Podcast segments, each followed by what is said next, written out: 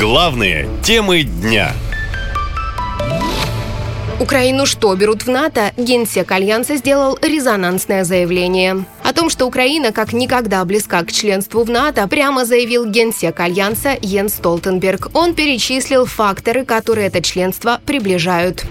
Украина уже точно станет членом НАТО, но мы также добавили три элемента, которые приближают это членство. Во-первых, мы приняли комплексный пакет помощи и финансирования, чтобы добиться полной совместимости украинской армии с НАТО. Мы укрепили политическое сотрудничество, мы также отменили выполнение плана действий по членству для Украины, сократив ее путь в альянс с двух шагов до одного. Поэтому Украина никогда не была так близка к членству в НАТО, как сейчас.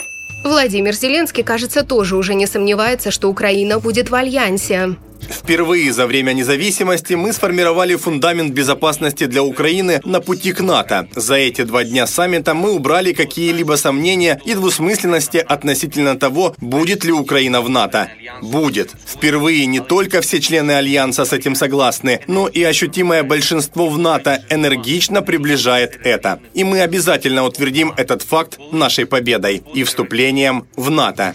Эксперты говорят, что за последние годы ВСУ получили уникальный опыт ведения реальных боевых действий, освоили современное оружие, в том числе военную технику НАТО. Именно поэтому Альянс максимально заинтересован в членстве Украины в НАТО, считает политолог-международник Дмитрий Левусь. Практически все э, в Альянсе понимают, что Украина имеет армию, которая ну, вряд ли есть э, в э, составе Альянса у кого бы то ни было, и с опытом ведения современной, причем большой войны, европейской войны, которой уже не было десятилетия, ну, практически ну, больше 75 лет. А Украина использует натовскую, эффективно использует натовскую технику и системы управления, и методики обучения и э, успешно с этим воюют.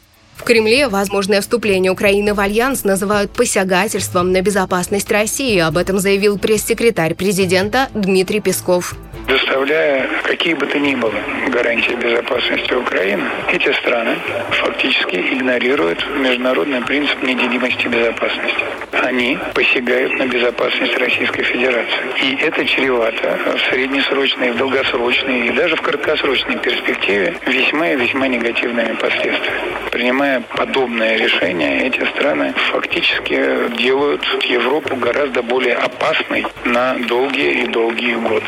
Напомню, сейчас Россия граничит с такими странами-членами НАТО, как Польша, Литва, Латвия, Эстония и Норвегия. В апреле этого года к списку присоединилась и Финляндия, став 31-м членом Альянса. Теперь российско-финская граница самая протяженная среди всех границ России со странами Альянса. Это более 1200 километров. Многие эксперты уверены, что так или иначе этот список со временем пополнит и Украина.